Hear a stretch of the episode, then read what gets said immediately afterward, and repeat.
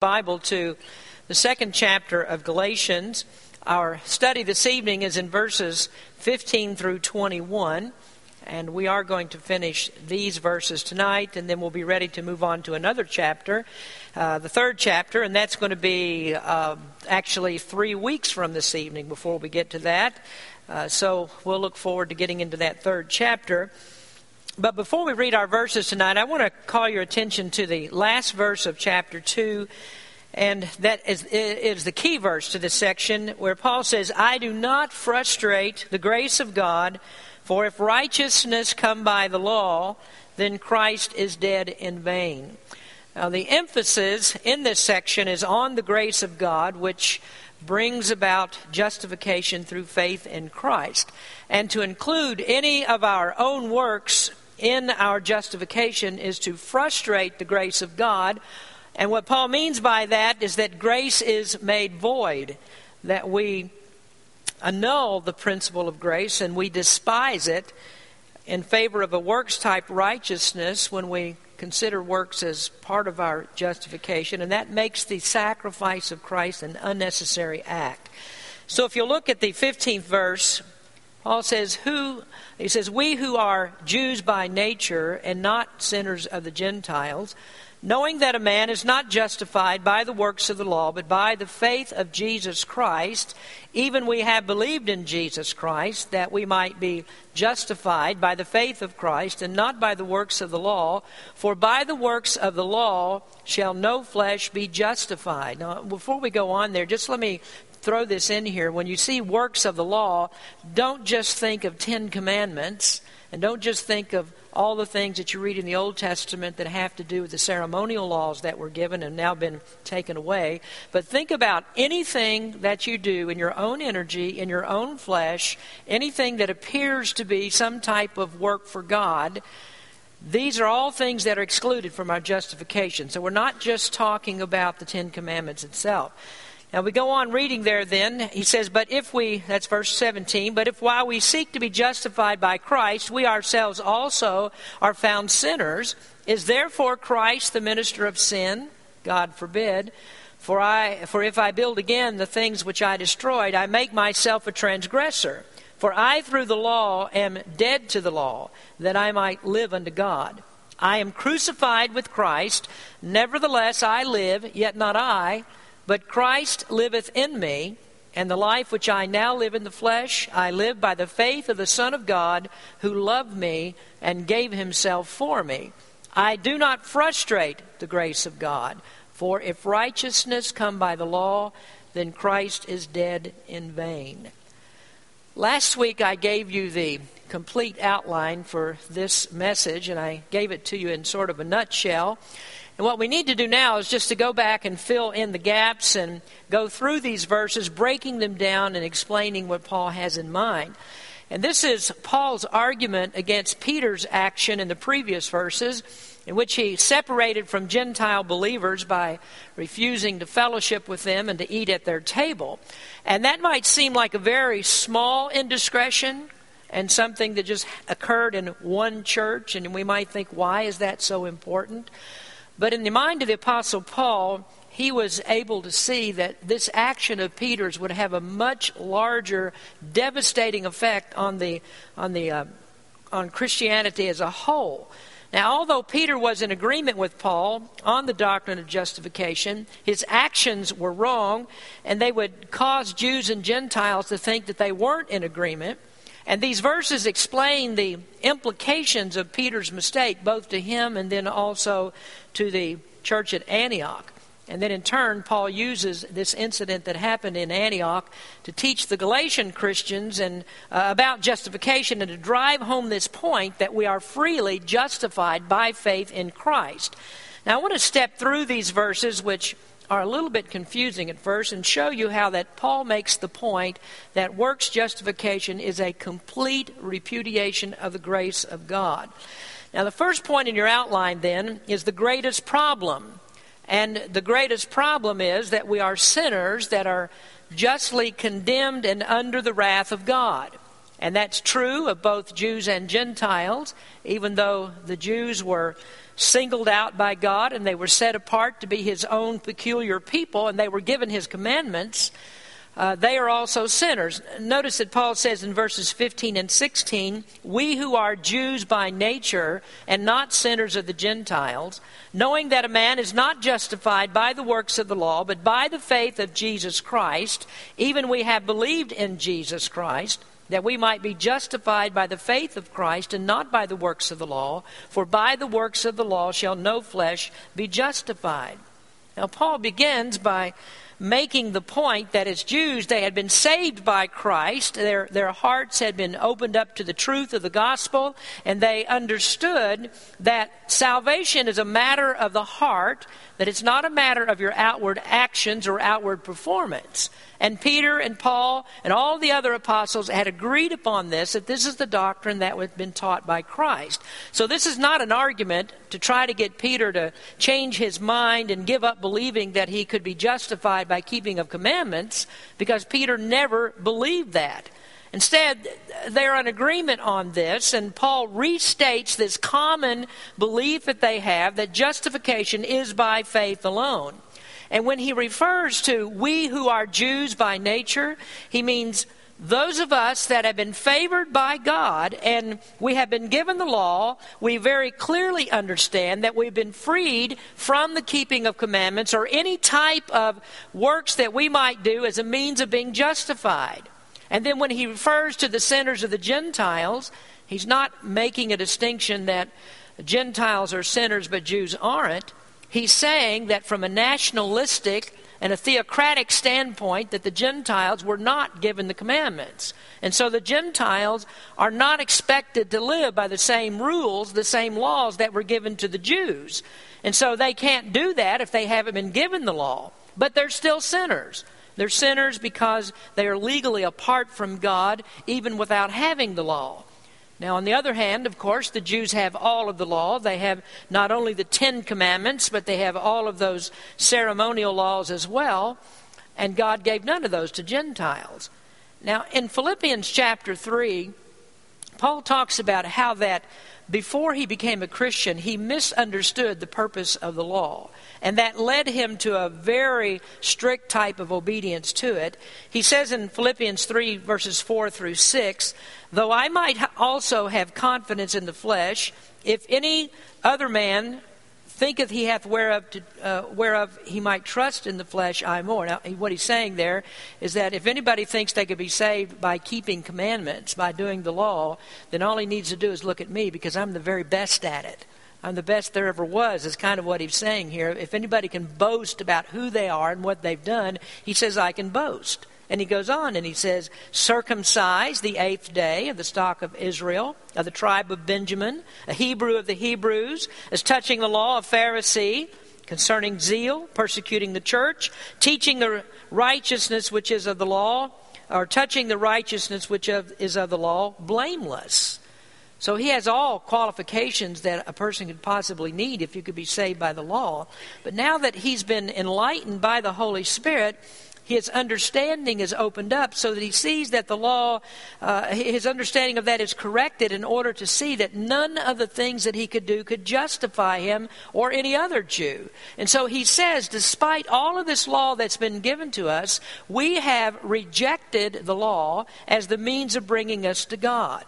And so his point is if, if we are those who are the guardians of the laws and customs that were given to us by God, if we who are the ones that, that have kept the law so meticulously and now we have rejected them as a means of salvation, then why would we ever subject the Gentiles to the things that we did before when we've already seen that they don't help us? Now, notice the 16th verse and how that Paul shows his greatest problem, or the greatest problem, is common to all, whether a person is a Jew or a Gentile. He says, knowing that a man, and there, man is a general term, he means any kind of person, knowing that a man is not justified by the works of the law, but by the faith of Jesus Christ, even we have believed in Jesus Christ. He says, even we have believed. And the we there refers to the Jews. And he says, we know. That means that we know by experience We have abandoned the law. We have committed our lives to Christ as the only Savior. We put this to the test and we have found out that the law is no good in order to make us right with God. And he says that we might be justified by the faith of Christ and not by the works of the law, for by the works of the law shall no flesh be justified. And when he uses the word flesh here, that's the universal aspect of what he's saying. Flesh recur, refers to all, all mankind. It's a universal term. So he's saying that no person is ever going to be justified by the law. So why would we ever even think of taking a person down that road? Now, refusing to eat with Gentiles because of a ceremonial law teaches both Jews and Gentiles the wrong thing. It takes them down a path that's a dead end. And that word goes out to anybody, anybody in Christianity who's tried to figure out some other way to get to God other than faith alone. It just can't work. It's always a dead end. Now, here, Paul goes to the Old Testament and when you have a, a, moment, you can look up the reference to this. It's in Psalm 143, verse 2. And so, what he does then is to make an argument in the strongest terms, the, the, the best argument possible for salvation in Christ alone. And what he uses here are three different avenues of proof. First, he says, We know. And that's a reference to his apostleship and also that to that of Peter. And so, upon the authority of the apostles, what they know is that they're not justified by the works of the law. So you have the authority of the apostles. Argument number two is their personal experience, or his. He, he tried to be justified by the law, but it didn't work. And we'll see him state that again. And then thirdly, he makes that appeal to the scriptures in the Old Testament. So you have apostolic authority, you have apostolic experience, and scriptural testimony.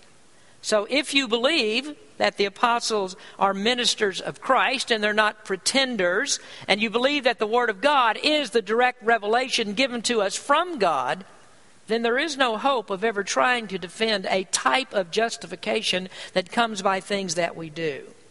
Now, the second thing that we see in our outline is the least potential. Verse 17, but if while we seek to be justified by Christ, we ourselves also are found sinners, is therefore Christ the minister of sin? God forbid. Now, one of the greatest objections that is leveled against the doctrine of justification by faith alone is this If God justifies us freely without regard to human effort, then what good is human effort? Why, why should we worry about keeping commandments? Why should we try to live a holy and a righteous life? And the objection is that a doctrine that says that you're justified by faith alone actually makes greater sinners out of people. So, in other words, if we teach that we're saved without the law and we continue to sin, then this doctrine of Christ has actually made Christ himself a teacher of sin. Well, the Pharisaical Jews would go along with that proposition very well. I mean, they, they could accept that. It's also an idea that's accepted by those who believe that a Christian can lose his salvation. I mean, this is one of the main arguments they make that if we are eternally saved without regard to our living, then we can just go on living in sin because sin doesn't affect our eternal souls. Well, Paul anticipates those kinds of arguments and he, he just sternly rejects it. And so, in the strongest terms of denunciation, he says, God forbid and that's like saying, absolutely not, no how, no way. And then he goes on in verse 18 For if I build again the things which I destroyed, I make myself a transgressor. So he's saying Christ is not the one that's at fault. If after I'm justified with God and I continue to sin, then sin is my fault, not God's. Building up those things which are destroyed is actually a reference to sanctification. Now, in salvation, the dominion of sin is broken and it's torn down. And so, if we sin again, then we build again on that foundation that has been destroyed. And if we do that, who's to blame? Is it us or is it God? What Paul does here is to expose the complete misunderstanding of those that insist that works need to be added to complete justification And what they don't understand is that although our legal status with God has changed by faith, there's also a change that's been affected in our moral status. And I think we touched on that maybe in, a, in the lesson on justification, where justification and sanctification are two different doctrines, but every person that is justified is also sanctified. Now, it's two different operations, but you don't have one without the other. And so Paul uh, is showing us here that there is a change in our moral status that takes place at the same time that we're justified. So we become, as the Bible says, a new creature in Christ, and the thought that a Christian, a true believing Christian, would want to go back to sin and to live in sin is just something that's completely foreign to our new understanding. And that's because we've been given this new nature in Christ. And then we also have a reference to Peter's actions in verse 12, and in a very inoffensive way. And you might imagine that Paul would want to take an inoffensive tack because he's been really, really hard on Peter up to this point. But in an inoffensive way, he says, if we go back and we practice what we were taught to abandon, that's not only inconsistent, but it's also sinful. It's sinful to do that. So if we rebuild the foundation of the law as the means of salvation, which is what they all believed previous to their uh, knowledge of Christ, he says, then we do despite to the grace of God, or we destroy the meaning of Christ's death. Now, that was not Peter's intent. He certainly didn't set out to do that, but that was the inevitable result. Now, he goes on in verse 19 to show that he had no potential of righteousness in himself, that he can't trust his ability to keep the law, but he must run to Christ for justification. Faith has replaced the confidence that he had in the flesh. So he says, For I through the law am dead to the law, that I might live unto God. And when you study Paul, you find that when he came face to face with the righteous demands of God's law, he finally understood that he could not keep the standard that God requires. Now, from an outward demonstration, from that viewpoint, as a Pharisee, he, he commanded much respect and he had a lot of people's attention and the confirmation and approbation of his peers, but that's not what counts. The outward show doesn't matter. For an outward show, Paul gave people anything they ever wanted. But then when he learned the real meaning of the Old Testament and the intention of God's law and saw that God looks at the heart and that God demands allegiance with all the heart, with all the mind, and with all of our strength, then Paul knew inwardly that he had not met that standard. And so the deeper that he went into the law, the more that his heart was exposed. And that's what happens with all of us. When Jesus taught the law, he went beyond the outward acts See, he said you can keep from committing adultery, but then he asks, What did you think in your heart? And you can keep from stealing, but he wants to know about covetousness in your heart. And you can keep from murdering people, but he wants to know do you have a heart that gets angry? Are you someone that, that harbors hatred towards someone else? Now, when that standard then goes beyond what we do outwardly and goes down to the very deepest motives behind every action, then we know we can't keep the standard. We have no potential to keep God's standard of righteousness. You can't do it with a heart that hasn't been changed from its radical corruption. So, what did Paul say this did to him? Well, he says the law killed him.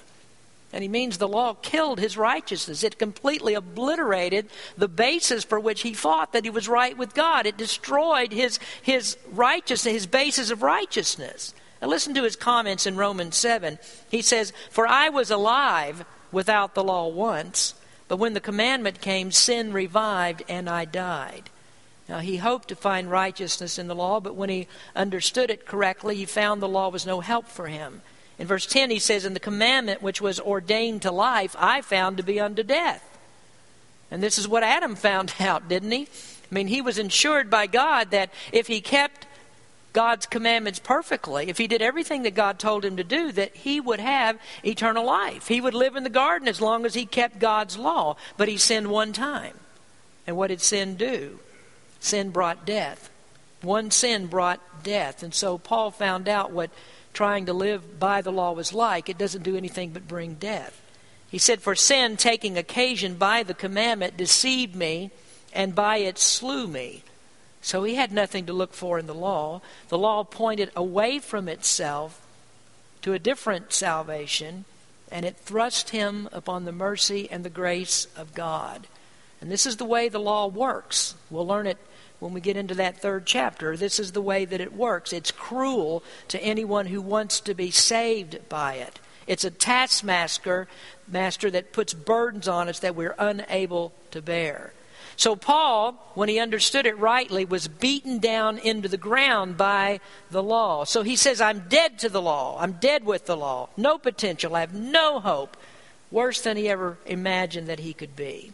So, what's the solution to it? Well, thirdly, we look at the greatest provision. He says, For I, through the law, am dead to the law that I might live unto God. So the law killed him. It served its purpose. It brought him to the only place that he could go. He must go to Christ. So God provided an answer for the awful dilemma that he was in.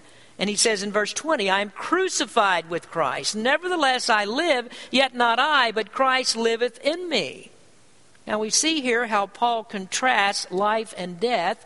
He's dead to the law, but now he lives in Christ. Now, at first, what has to happen, there must be a spiritual resurrection. Christ's physical resurrection guarantees that every believer in him has both a spiritual resurrection and a physical one. Jesus taught that in John chapter 5. He said, Verily, verily, I say unto you, he that heareth my word and believeth on him that sent me hath everlasting life, and shall not come into condemnation, but is passed from death unto life. Now, that's actually a great verse on justification by faith. He says, He that believeth on him that sent me. And he says, shall not come into condemnation. And what have we learned is the opposite of condemnation? Justification. They're exact opposites. So, justification then is found in the verse, and he says, if we are, if we believe, we are not condemned. We're justified. So we pass from death to life. Now, notice in the next verse, we find the spiritual resurrection. Verily, verily, I say unto you, the hour is coming, and now is, when the dead shall hear the voice of the Son of God, and they that hear shall live. Now, who does Jesus mean when he talks about those that are dead? Who are they? Well, there are people like the Apostle Paul that sought to be justified by the law and found that no hope there. And so, turning from that and finding they were spiritually dead and helpless, they go to hear the voice of the Son of God.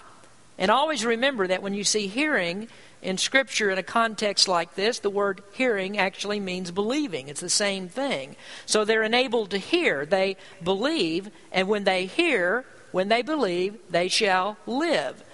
Then Jesus goes on in verse 28 to speak of the physical resurrection. Marvel not at this, for the hour is coming in which all that are in the grave shall hear his voice and shall come forth, they that have done good unto the resurrection of life, and they that have done evil to the resurrection of damnation. Now, pay attention there that he says, those or they that have done good. And that doesn't mean those who have tried good works and those who have kept the law. It means those that have done good are those who have believed and have been justified by faith in Christ. And he says what will happen to them is that their spirits and their bodies will be resurrected to eternal life. Now, that's the answer to the universal problem. Paul wrote in Romans 10, verse 4 For Christ is the end of the law for righteousness to everyone that believeth. So the result of Christ's work and not our work is that we're enabled to live for God, as stated at the end of verse number 19. Negatively, living unto God means that we no longer live to self, and positively, living unto God means that we live for the glory of God. And so Paul puts these references of death and resurrection in here to thoroughly reject the claim that we can be justified in any other way but faith in Christ and that we are sanctified as well. So the body and the spirit are all taken together, together uh, glorified, and will be in heaven. So Paul then is showing us that he wouldn't go back to sin. He, he wouldn't do that, and neither will any other true believer want to go back to sin because a change has taken place on the inside. Now you'll notice how that Paul sums up all of these points in 1 Corinthians when he said, But of him are ye in Christ Jesus, who of God is made unto us wisdom and righteousness and sanctification and redemption, that according as it is written, He that glorieth, let him glory in the Lord. And so you see that? Our righteousness comes from Christ. And remember, that's the same word translated as justification. We are legally right with God because of Christ. Our sanctification comes from Christ. He's made us morally right in order to live in the right way and to live for Him. And then it says we are redeemed from the curse of the law, and that means that none of the punishments of the law can be imposed upon us because those things were put upon Christ, who is our substitute.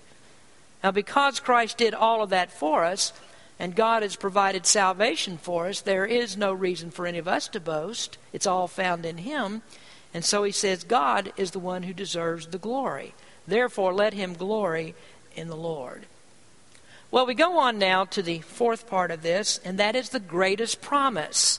Verse 20 I am crucified with Christ, nevertheless I live, yet not I, but Christ liveth in me. And the life which I now live in the flesh, I live by the faith of the Son of God who loved me and gave himself for me. Now, the greatest promise is that Christ lives in me. And now I'm not subject to the law any longer. I'm dead to the law. Now, what happens when you're dead to the law? Well, let's suppose that tomorrow you go to work, and let's suppose that you are a post office employee, and if you're, you're, you're already prone to half craziness anyway, and so you take a, a gun to work and you go postal. You know, it's interesting how those words find their way into our vocabulary. I mean, what person first learning English would have any idea what it means to go postal? Does that mean to mail yourself? What does that mean? Uh, they wouldn't know. But you go postal, and so you kill five employees and three customers. So they put you in jail and they give you the death sentence. And sometime in the future, maybe before we reach the first planet that circles the star Alpha Centauri, way off in the future somewhere, you go through all the processes that are going to put somebody to death. You finally get to that point, and they put you in the room to put you to death, and there they have the mixed cocktail of the, of the one drug or three. Maybe we'll have that decided by then. And they decide to put you to death. Now, what happens then if they put you to death but then after you're dead, you get up and you walk away from the table. Well, what's the law going to do to you? The law has prescribed the penalty. It says you must die, and you died. And so if you raise from the dead, the law can't do anything else to you. The law has no provision that says, now, you kill this person, and then when they're raised from the dead, this is what you have to do next. The law has no provisions like that. The law doesn't say anything about it. So if you were raised from the dead, then you're free from the law. There is no penalty for you. You already suffered the penalty of the law. And that's what happens when you place your faith in Christ. You see, you were guilty, and I was guilty, of egregious crimes against a holy God, and because of that, we were due for an eternal execution. That takes place in the fires of hell. But you died to the law. You trusted Christ and you died to the law, and the law has no more claim on you because you've died. Well, you say, well, when did I die? Well, we have the answer here. You died in Christ. Paul said, I am crucified with Christ. And obviously, he didn't mean that he was on one of those two other crosses on the day that Jesus was crucified. And those that he was talking to would never interpret it that way either. Paul was not there at the personal crucifixion of Christ. He means that when Christ was on the cross, that he took Paul's sins, he took the punishment of Paul's sins on the cross. And that's what happened to you if you are a believer. You died in Christ 2,000 years ago when Christ took your punishment. And so by faith in him, you receive all the benefits of his death. All his benefits are appropriated to you. All the claims that the law had against you have been satisfied by him. It's all been removed. And so now, as you live your life, you never have to go along and keep looking over your shoulder and wonder, well, is the law ever going to catch up with me? Is the law going to be able to condemn me? Am I going to be caught? Will I be tried for sin? Well, no. because you're dead to the law. The law's done all it could do. It's done the worst that it could do, only it did it not to you, but it did it to the one who is your substitute. So you died in him. And that's the same as saying that all of the fury of hell was thrown against you and you came through it all. Now, this is what I find to be one of the most fascinating parts of Christ's death. If he had been just a man, then all he could ever do was to suffer for one man's crimes. And after he'd done that, he still wouldn't have completely satisfied God. Crimes against God are against an infinite person, and that requires infinite punishment. And since Jesus was the God man, he could physically suffer as a man for man's crimes, but because he was God, he could suffer in an infinite capacity. Hell is an eternal place, and Christ made an eternal sacrifice. Now we notice that Paul says, The life I now live. Of Christ's death was not the endurance of eternal punishment, then all it could do was pay for Paul's past sins. I mean, everything that's up to the point of belief would be paid for. But then what do you do after belief? What happens if you sin again? Well, you'd be on your own, and you'd have no better hope of heaven than you had before. And that's because the very next sin that you commit would be a death sentence. So we go back to the analogy. If you're put to death for a crime, the law has no hold on you. But if you come back to life, the, life can't, uh, the law can't do anything else to you. But what happens if you come back to life and you commit another crime? Well, then you've got the law on your tail again. It comes right back after you. But it's not that way when we're justified in Christ. He died and rose again, the Bible says, for our justification, and his righteous life actually becomes our righteous life, so that future sins can never be charged to us. They can never condemn us.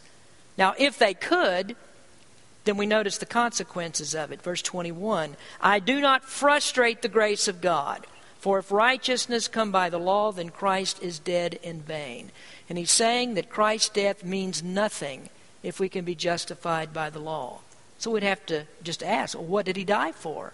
If I can do for me what needs to be done, then why did Christ come and die? His suffering and death really didn't mean anything. What was the purpose of it? If the law can still have a hold on me, then what did Christ do? Well, it's not going to help you if Christ's death doesn't cover all of our sins because the law will come back and condemn us again. And for that reason, we have to have a separation between works justification and justification by faith or by grace so that these two never are able to cross paths. They have to be kept fully separate because if works enter into this in any way, it destroys the grace of God. And that's what Paul says frustrates or dis- causes us to despise God's grace. Now, let me show you how serious it is to get mixed up and teach the wrong thing. If you say that Christ died in vain and that the blood of Christ did not do anything, that it's worthless, then what's, what's, what's the consequence, the problems with that? Well, we, we look at this in connection with or comparing it to the Mosaic Law. What happens if a person said, that the Mosaic law was worthless and they just ignore the law and they go and do anything that they want. Well, they put lawbreakers to death, didn't they? Hebrews says, He that despised Moses' law died without mercy under two or three witnesses. Of how much sorer punishment, suppose ye, shall he be thought worthy who hath trodden under foot the Son of God, and hath counted the blood of the covenant wherewith he was sanctified an unholy thing, and hath done despite under the Spirit of grace. Uh, he's telling us that it's very, very serious business to elevate law above grace. Now, recycle that to the thought or the issue that brought up the whole discussion in the first place. Peter's actions put law above grace. Now, he didn't mean to do it, he knew better. He was an apostle just like Paul was. But he still is guilty of this. And so you have all these implications that are running through Paul's mind, and he sees, sees the, the outcome to the doctrines of Christ in a crystal clear way. And what he wants to do is to get the Galatians to see it as well. So no wonder he said to them in that first chapter if anyone comes to you with another gospel other than the one that we've taught you, he says, let him be accursed. So Peter's actions actually put him on the watch list with the Judaizers. Well, did Paul overreact to this? Not in light of the seriousness of the offense. Do you ever wonder why that we consider it to be a serious offense to the cause of Christ if we take up an ecumenical banner and we mix ourselves with all different kinds of groups that have substituted a works righteousness for faith in Jesus Christ. That is an egregious violation of the Word of God. So we're very careful about it. Others may not see it that way, and they're not as careful as we are, but we understand, as Paul did, that if you let these things go by, you will destroy Christianity. And if Paul had not said something about this, Christianity would have never made it out of the first century. Well, let me finish with two quotes. We're about out of time. Uh, the first one is from Joseph Hallett concerning our text verse. And in, in this quote, he explains the debt of gratitude that we owe to Paul. He said, This interesting paragraph is one, of, uh, is one among many proofs that we Gentiles are indebted inconceivably more to the Apostle Paul than we are to any man that ever lived in the world. He was an apostle of the Gentiles and gloried in that character.